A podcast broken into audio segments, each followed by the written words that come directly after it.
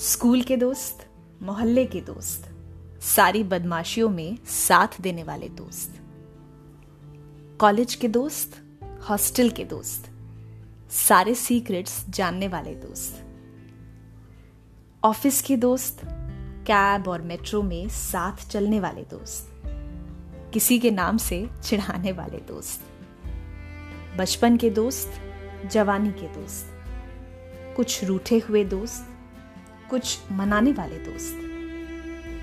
कुछ दोस्त न जाने कब बन गए, ये एहसास भी ना कराने वाले दोस्त। कुछ उम्र में बड़े तो कुछ छोटे, हर बार कुछ नया सिखाने वाले दोस्त। कुछ दोस्त जो समय के साथ दूर हो गए और कुछ जो परिवार बन गए, हर खुशी में, गम में साथ देने वाले दोस्त। कई साल से जिनसे बात नहीं हुई, पुरानी तस्वीरों में मुस्कुराने वाले वो दोस्त। न जाने कब बात हो। बात हो भी या नहीं, फिर भी बातों ही बातों में याद आ जाने वाले दोस्त। आ रहा है दोस्ती का दिन, और इस दिन बातें होंगी दोस्ती की। अगर आपके पास दोस्ती की कोई अनोखी कहानी हो तो मुझे भेजें। Talkcast dot Vanita at Gmail dot com पर।